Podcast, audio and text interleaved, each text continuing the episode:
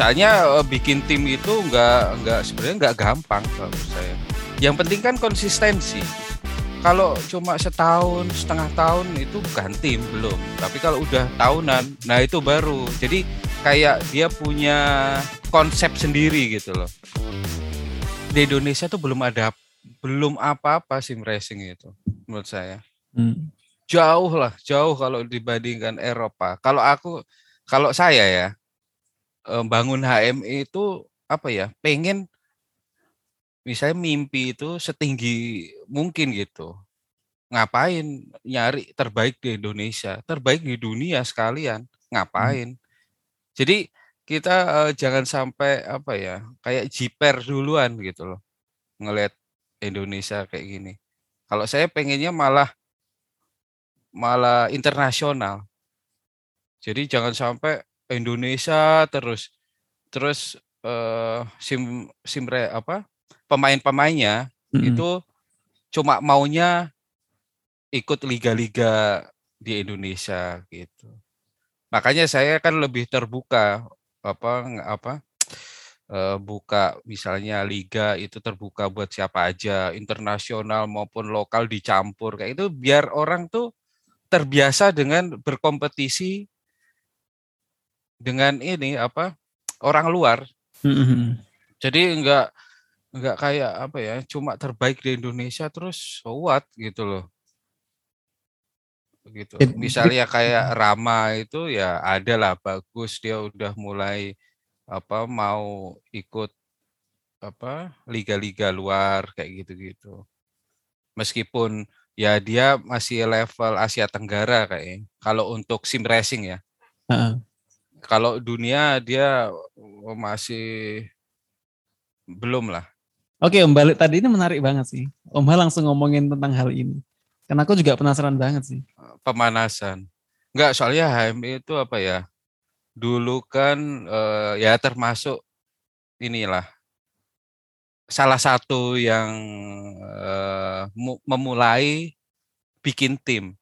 Kalau dulu kan enggak ada tim-timan tuh, biasanya tim-tim bikin-bikinan gitu loh. Misalnya asal nama, terus nggak ada manajemennya, nggak ada peraturannya, yang penting nama misalnya.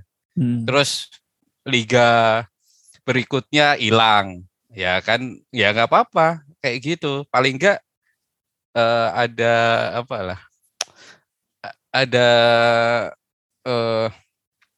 ada arah bikin tim gitu loh, meskipun cuma seumur jagung.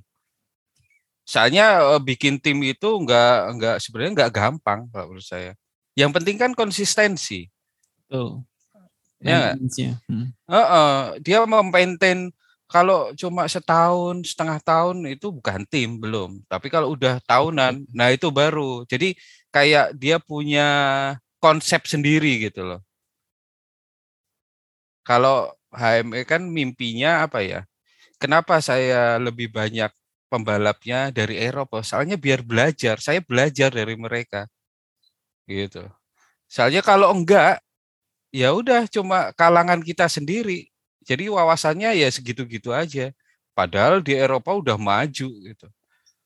Ya kita masih, memang kiblatnya masih Eropa kalau saya. Masih Amerika. Ya soalnya kita belum bisa bikin SIM sendiri, itu aja udah kelihatan dari situ.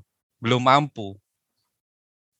Masih mainin SIM bikinan orang luar kan kita. Ya. Sebagai pemakai Om ya. Ya, baru sebagai pemakai gitu. Tapi harusnya suatu saat bisa lah. Tapi apa itu jadi indikator? Maksudnya kalau di sim racing kan itu platform ya. Dipakai seluruh dunia gitu kan. Iya. Tapi kompetisinya kan tergantung ke atlet kan. Maksudnya relevan korelasi antara negara yang bikin platformnya dengan kualitas playersnya itu apa dari relevasinya? Pasti. Kalau menurut saya pasti. Soalnya gini lah. Yaudah. Oke, yang bikin kan udah internasional. Misalnya rFactor 2 misalnya. Kan yang bikin dari internasional kan. Ya enggak? Jadi tim-timnya developernya kan dari berbagai negara itu bikinnya bukan ngantor gitu, pasti banyak yang kayak WFH gitu, misalnya bikin fisiknya, terus bikin skinnya, itu udah multinasional. Tapi paling enggak negara yang bikin itu udah kelihatan kalau kebudayaan motorsportnya itu udah tinggi. Misalnya Amerika, rFactor 2 itu kalau nggak salah itu dimulai dari Amerika, bukan Belanda. Itu kan Belanda diterusin sama Mark Overmans kan. Terus Kunos, itu kan Itali udah kita tahu sendiri kan kebudayaan motorsportnya tuh tinggi. Terus Jerman kalau nggak salah Jerman tuh race room ya. Kalau nggak salah ya, atau Eropa lah pokoknya. Ya, jangankan dunia SIM, dunia motorsport aja Indonesia masih jauh ketinggalan. Ya, balapan real aja udah jarang dibandingkan sama negara-negara yang udah maju. Tapi kan kita nggak tahu masa depan Indonesia mungkin bisa jadi negara maju kan, paling nggak kita jangan pesimis sih kalau mau ngejar. Soalnya gini, kalau mau ngejar negara maju kita harus berlari lebih cepat dari negara maju. Kalau kecepatannya sama ya nggak bisa nyalip, nggak kekejar. Berarti memang harus kerja kerasnya, pola pikirnya harus paling nggak lebih baik, sama minimal sama dengan negara maju pola pikirnya kalau mau ngalahin mereka. Nggak, ini maksudnya Om Haris nih ngalahin di bidang apa nih? Sebagai platform pengembangnya atau atletnya atau semua secara komprehensif, semua sisi dong. Mau dari platform. Oke. Ini menarik sih. Maksudnya dari sini udah kelihatan sih tentang visinya Om Haris nih. Yang mungkin banyak tim juga nggak sampai ke sana itu. Ini kan Om Haris kan aiming-nya berarti sudah jelas dunia Om ya. Dari apa yang Om lakukan, dari atlet. Itu memang keharusan sih menurut saya. Nah, terus buat apa saya misalnya jor-joran di dunia sim racing? Masa tujuannya cuma setengah? Oke. Ya enggak? Pasti ada ujungnya kan. Ya udah. Misalnya tujuan saya bikin tim terbaik di Indonesia. Udah. Masa sampai segitu? Oke. Misalnya udah jadi yang terbaik, pasti nanti pengen lagi kan? Oke. Kenapa Om? Maksudnya gini, itu kan hal yang susah ya, untuk jadi tim yang terbaik itu kan mungkin sudah ada impian dari banyak tim gitu kan. Dan kompetisinya luar biasa. Di Indonesia sendiri aja kompetitifnya kalau aku lihat juga ngeri loh, meskipun pemainnya kebanyakan itu aja. Ya. Tapi hawa kompetisinya juga ya saat ini cukup sengit juga. Tapi apa yang Om katakan ini, kenapa kok kita mimpinya setengah-setengah, kok nggak aiming langsung ke levelnya dunia? Itu apakah Om Ha secara implisit mengatakan bahwa kalau lo hanya fokus di Indonesia, lo nggak bisa berharap apa-apa? Gimana? Apa yang pengen Om Ha sampaikan? Ya karena kalau kita bersaing dengan secara internasional, pasti kan tempaannya lebih keras daripada di Indonesia. Jadi parameternya batas parameternya itu kita ngesetnya terlalu biasa aja gitu loh. Terlalu kurang, ya udah gini aja. Mimpi ya, itu kan harus tinggi mungkin ya. Oke. Tapi bukannya saya sok terlalu ambisius. Bermimpi ambisius gitu. Tapi paling enggak punya impian itu gitu loh. Kalau mau mimpi setinggi aja, setinggi-tingginya aja. Gitu. Dan yang jelas nanti langkah yang diambil juga pasti berbeda kan, Im?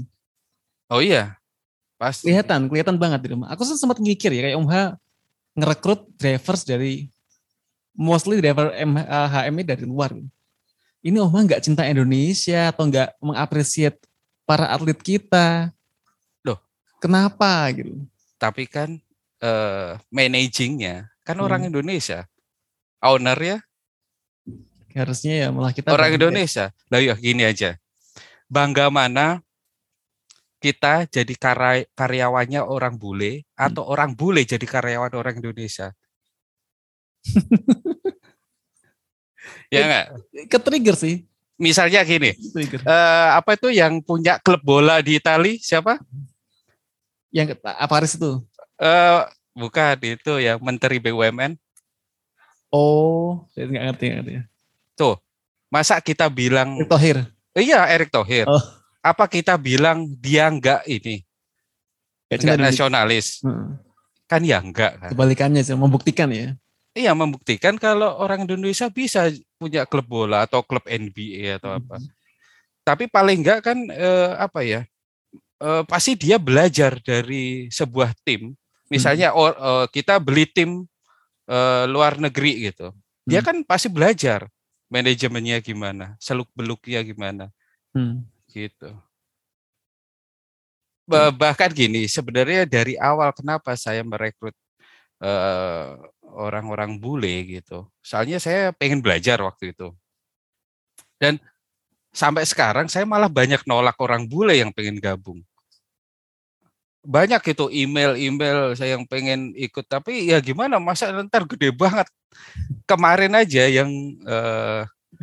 yang tahun kemarin itu bulenya jauh malah bisa 30 orang. Sekitar 20 lah, 20 sampai 30 gitu.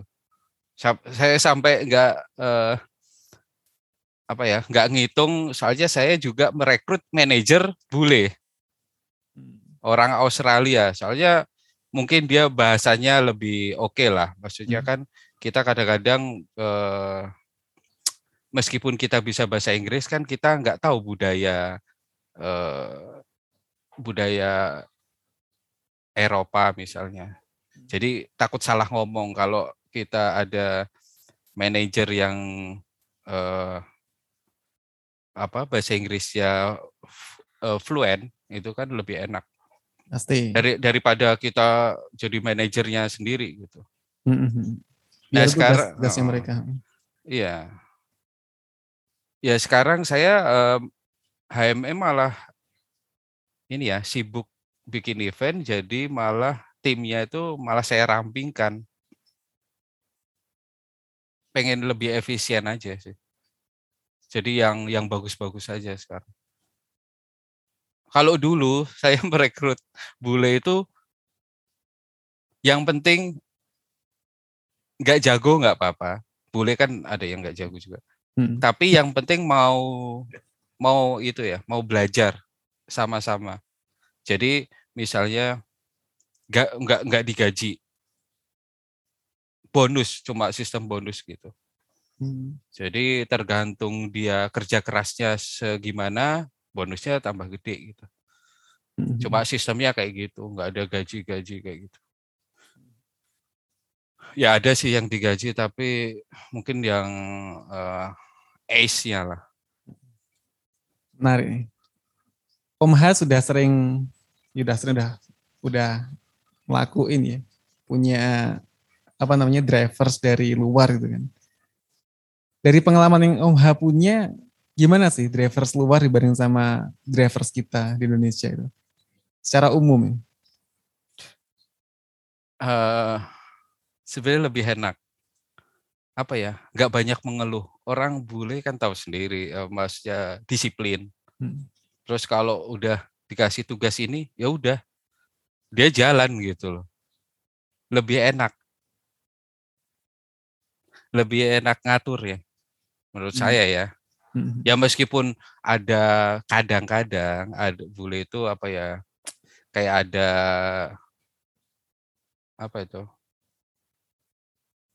kayak white supremacy gitu kan. Nah, ya, tapi alhamdulillah kalau di HME jarang sih orang kayak gitu. Okay. Harusnya dia tahu siapa owner ya gitu. Apalagi pakai nama Muhammad gitu kan. Ownernya ada nama Muhammad. Ya udah, harusnya udah siap siapa ownernya. Pikir-pikir orang Arab ya. Saya senang ya, driver HMI itu orangnya terbuka. Jadi udah open mind. Saya juga harus open mind gitu. Sama mereka yang kebudayaannya beda, saya open mind. Saya enggak masalah.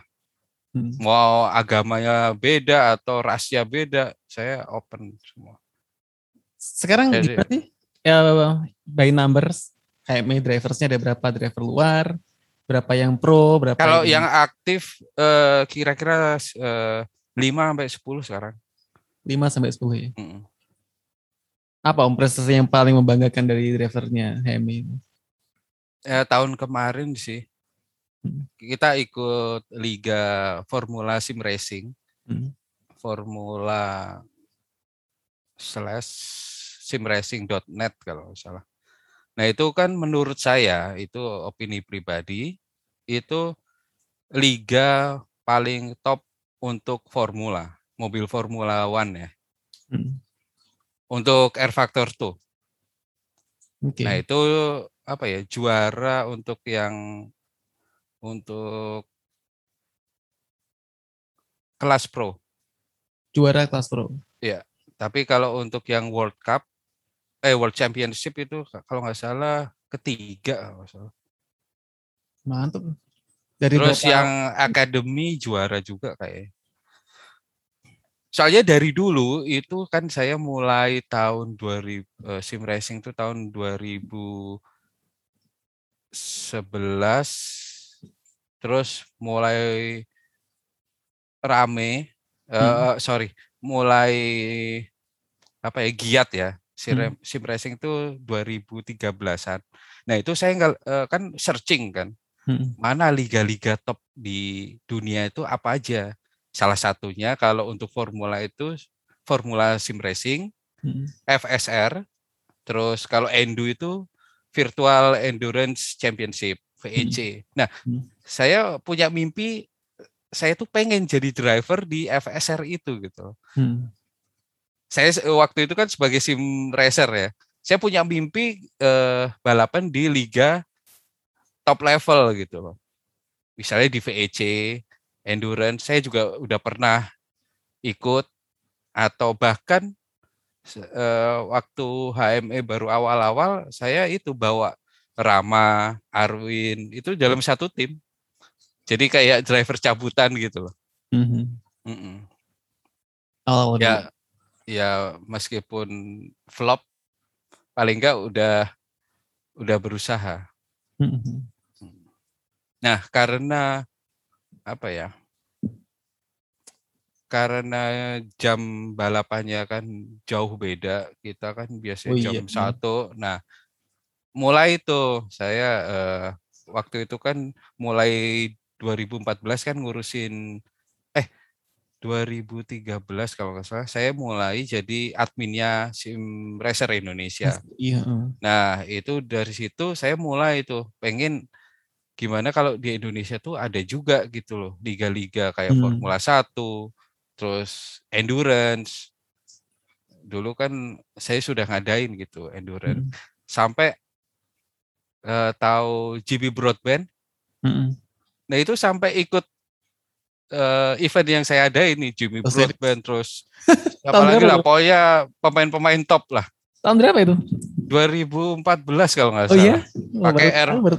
Pakai rFactor 2. Dulu Jimmy Broadband waktu belum terkenal ya, udah terkenal tapi terkenal nyablak lah orangnya kan. Ya. Karismatik sih.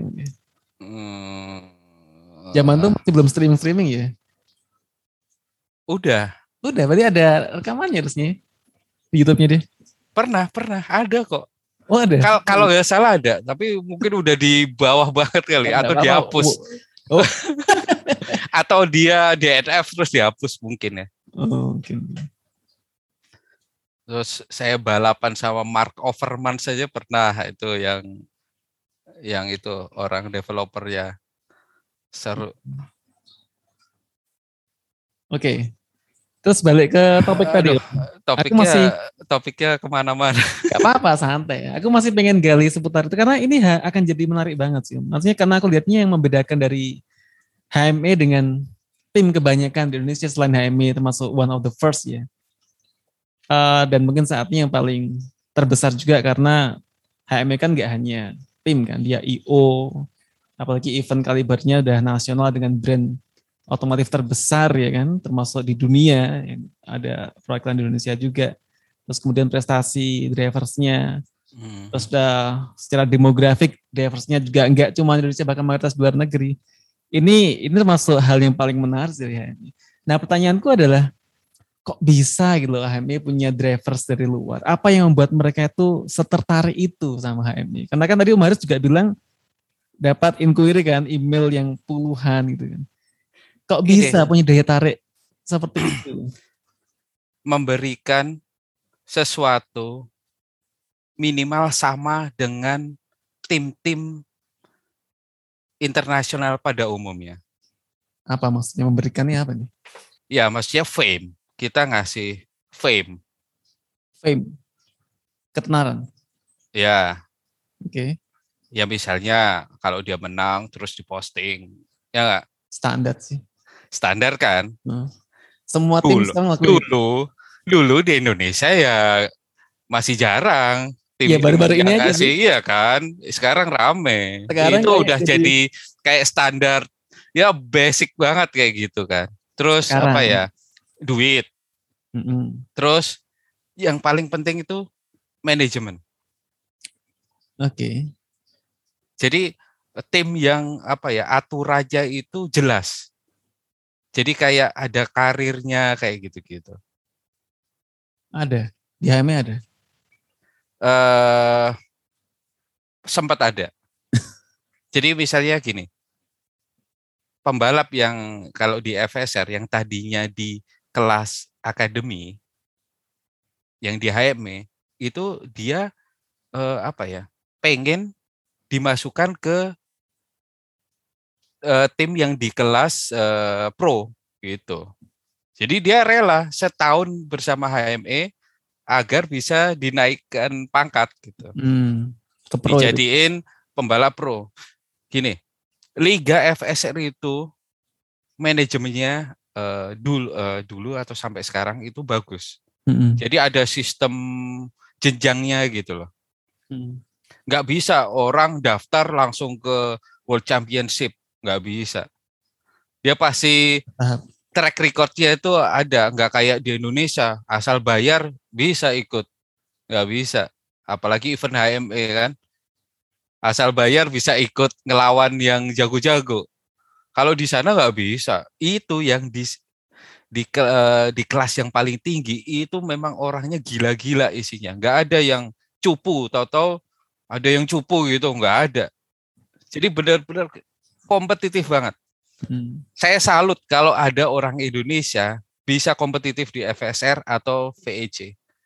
Salut. Soalnya saya tahu itu kompetisinya gila-gilaan. Itu kalau apa ya? Kalau di sini orang Indonesia disebut alien, yang main di sana apa? Mega alien atau ultra alien. Kayak gitu. Jadi ya gitulah. Nah, emang gimana Om sistemnya di HMI itu? Karena orang pasti penasaran sih dengan banyak driver bule ini, cara Om H menghargai mereka itu seperti apa? Apakah biaya pendaftaran semua Om H tanggung dari di HMI tanggung atau gimana sistemnya kalau boleh tahu?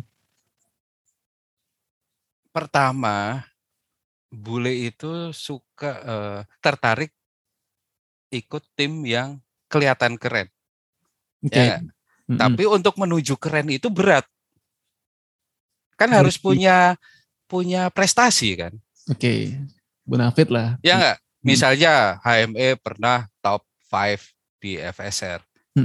Paling enggak orang pride ya. Ini oke nih, bisa apa ya? Mereka kan sim racing itu sebenarnya bukan dianggap mainan kan. Mereka tuh nganggep sim racing itu udah kayak dunia sendiri gitu loh. Udah kayak misah sama apa ya? Ya kayak film Matrix gitu loh. Kalau kayak udah masuk ke dunia Matrix. Jadi udah dianggap punya dunia sendiri.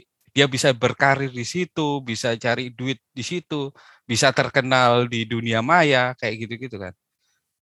Meskipun tanpa kelihatan muka atau gimana, yang penting dia pride nama biasanya. Oke. Nah, kan mereka kan suka gabung dengan tim yang well known kan. Nah dari situ HME kalau udah sering ikut liga luar kan ajek tuh kan konsistensi kan, yang penting kan konsistensi, sering nongol di liga-liga luar itu otomatis orang yang datang sendiri gitu. Oke. Terus atau mulut ke mulut, misalnya driver ini ngajak temennya gabung, itu kan bisa kayak gitu. Jadi nggak selalu dengan perekrutan. Soalnya kalau dengan perekrutan bisa jual mahal kan orang. Oke. Menarik. Pernah saya kan ngajakin Michi Hoyer aja, pernah saya ajakin. Tapi ya ada ya, bargaining ya. Ya pasti ya gaji lah. Gajinya kurang gede mungkin. Oke. Sekarang kita ngomongin dari sisi kompetisi dong. Dari sisi HMI sebagai tim ya, bukan sebagai lini bisnis produsen kokpit ya. Bisa enggak sih dijadikan bisnis gitu? Tadi kan Om Haris bilang harus menggaji kan. Itu kan harus spending money kan. Ada biaya manajemen juga dan sebagainya. Bakar duit. Nah, aku lihatnya kayak olahraga ini kan bakar duit kan. Kelihatannya banyak duit gara-gara sponsor ya. Iya. HMI. Padahal kebanyakan bakar duit. Udah berapa puluh, ratusan mungkin ya. Waduh. Kalau dikumpul-kumpul dari dulu ya. Kan kebanyakan buat hadiah gini-gini. Iya. Karena passion ya. Jadi kalau udah passion, duit itu udah nggak dihitung lagi. Oke. Ya, ya kayak hobi gitu loh, hobi otomotif. Mau apa? Diajak dikit sama temennya, besoknya misalnya modifikasi mobil yang lebih mahal kayak gitu. Oke. Ini kapasitas Om Has sebagai owner tim ya. Ya. Sebagai owner tim yang punya passion besar di sini, dia rela untuk kemudian jor-joran, bakar duit kan, asalkan nama HMI bisa tenar. Pertama pasti bakar duit. Ya startup kan bakar duit, nggak ada yang. Tapi kan ada proyeksi untuk kemudian menguntungkan kalau startup ya, karena dia bisnis kan. Kalau ini kan lini hobi, akan selamanya bakar duit juga mungkin. Kalau di bisnis, sayangnya kelemahan HMI apa? Manajemennya nggak bagus. Keteteran di situ. Passion doang, tapi manajemennya masih kocar-kacir. Saya nggak jago di bidang ngitung duit. Jadi kayak intuisi. Saya masih pakai intuisi. Tapi mungkin suatu saat mungkin meng-hire ahli marketing, maybe gitu. Sekarang intuitif aja sih, intuisi. Jadi meluruskan juga ya bahwa ternyata yang Om Hal lakukan ini nggak nyari duit, justru sebenarnya adalah bakar duit. Iya, jangan dikira apa ya. Ini deketin Honda nih. Ini deketin siapa? Nah, itu ada cerita seru juga tuh. Alhamdulillah, saya tuh nggak pernah bayar nggak pernah bayar orang untuk marketingin HMI. Oke. Misalnya Fitra Eri, saya nggak ngubungin Fitra Eri. Fitra Eri yang menghubungi. Terus Honda, saya nggak minta. Honda nggak minta, saya nggak minta nulis email bikin proposal dengan hormat kayak gitu-gitu. Enggak, Honda yang menghubungi saya. Titip-titip orang gitu. Iya. Jadi apa ya? Kalau menurut saya kerja keras. Yang penting kerja keras. Ya bukan cuma kerja keras ya, harus smart juga lah. Harus intuisi, harus tepat. Pengambil keputusan itu harus tepat. Kita harus image-nya harus bagus kayak gitu-gitu. Nah, orang bisa menghubungi HMI kayak Honda, Fitra Eri. Apa yang bisa bikin mereka melihat HMI itu? Karena prestasinya atau karena kokpitnya itu? Kalau Fitra Eri kokpit karya, ya. Karya ya. Kalau Honda kokpit dan event. Oke. Jadi nggak bisa pungkiri ya bahwa Om Ha punya value yang unik ya dari banding tim lain kan. Itu kita nggak bisa pungkiri. Itu lucunya Honda itu email saya itu pas saya pensiun. Ya bukan pensiun apa ya? Berhenti sejenak gitu. 2 tahun gitu. Tahu-tahu di email, wah ini bercanda atau apa ini? Gitu. Tunjuk ya. Ternyata beneran. Gak boleh berhenti. Ternyata memang gak boleh pensiun. Nah, masih di topiknya gak ini? Gak apa-apa. Gak apa-apa ya. Jadi ceritanya gini. Saya tuh nothing tulus. Dunia sim racing itu nothing tulus. Soalnya karena memang sudah suka apapun yang terjadi ya kalau timnya hancur ya udah jadi driver ya nggak. Yang penting passion saya itu balapan. Saya timnya hancur jadi driver maksudnya? Misalnya timnya nggak ada lagi gitu.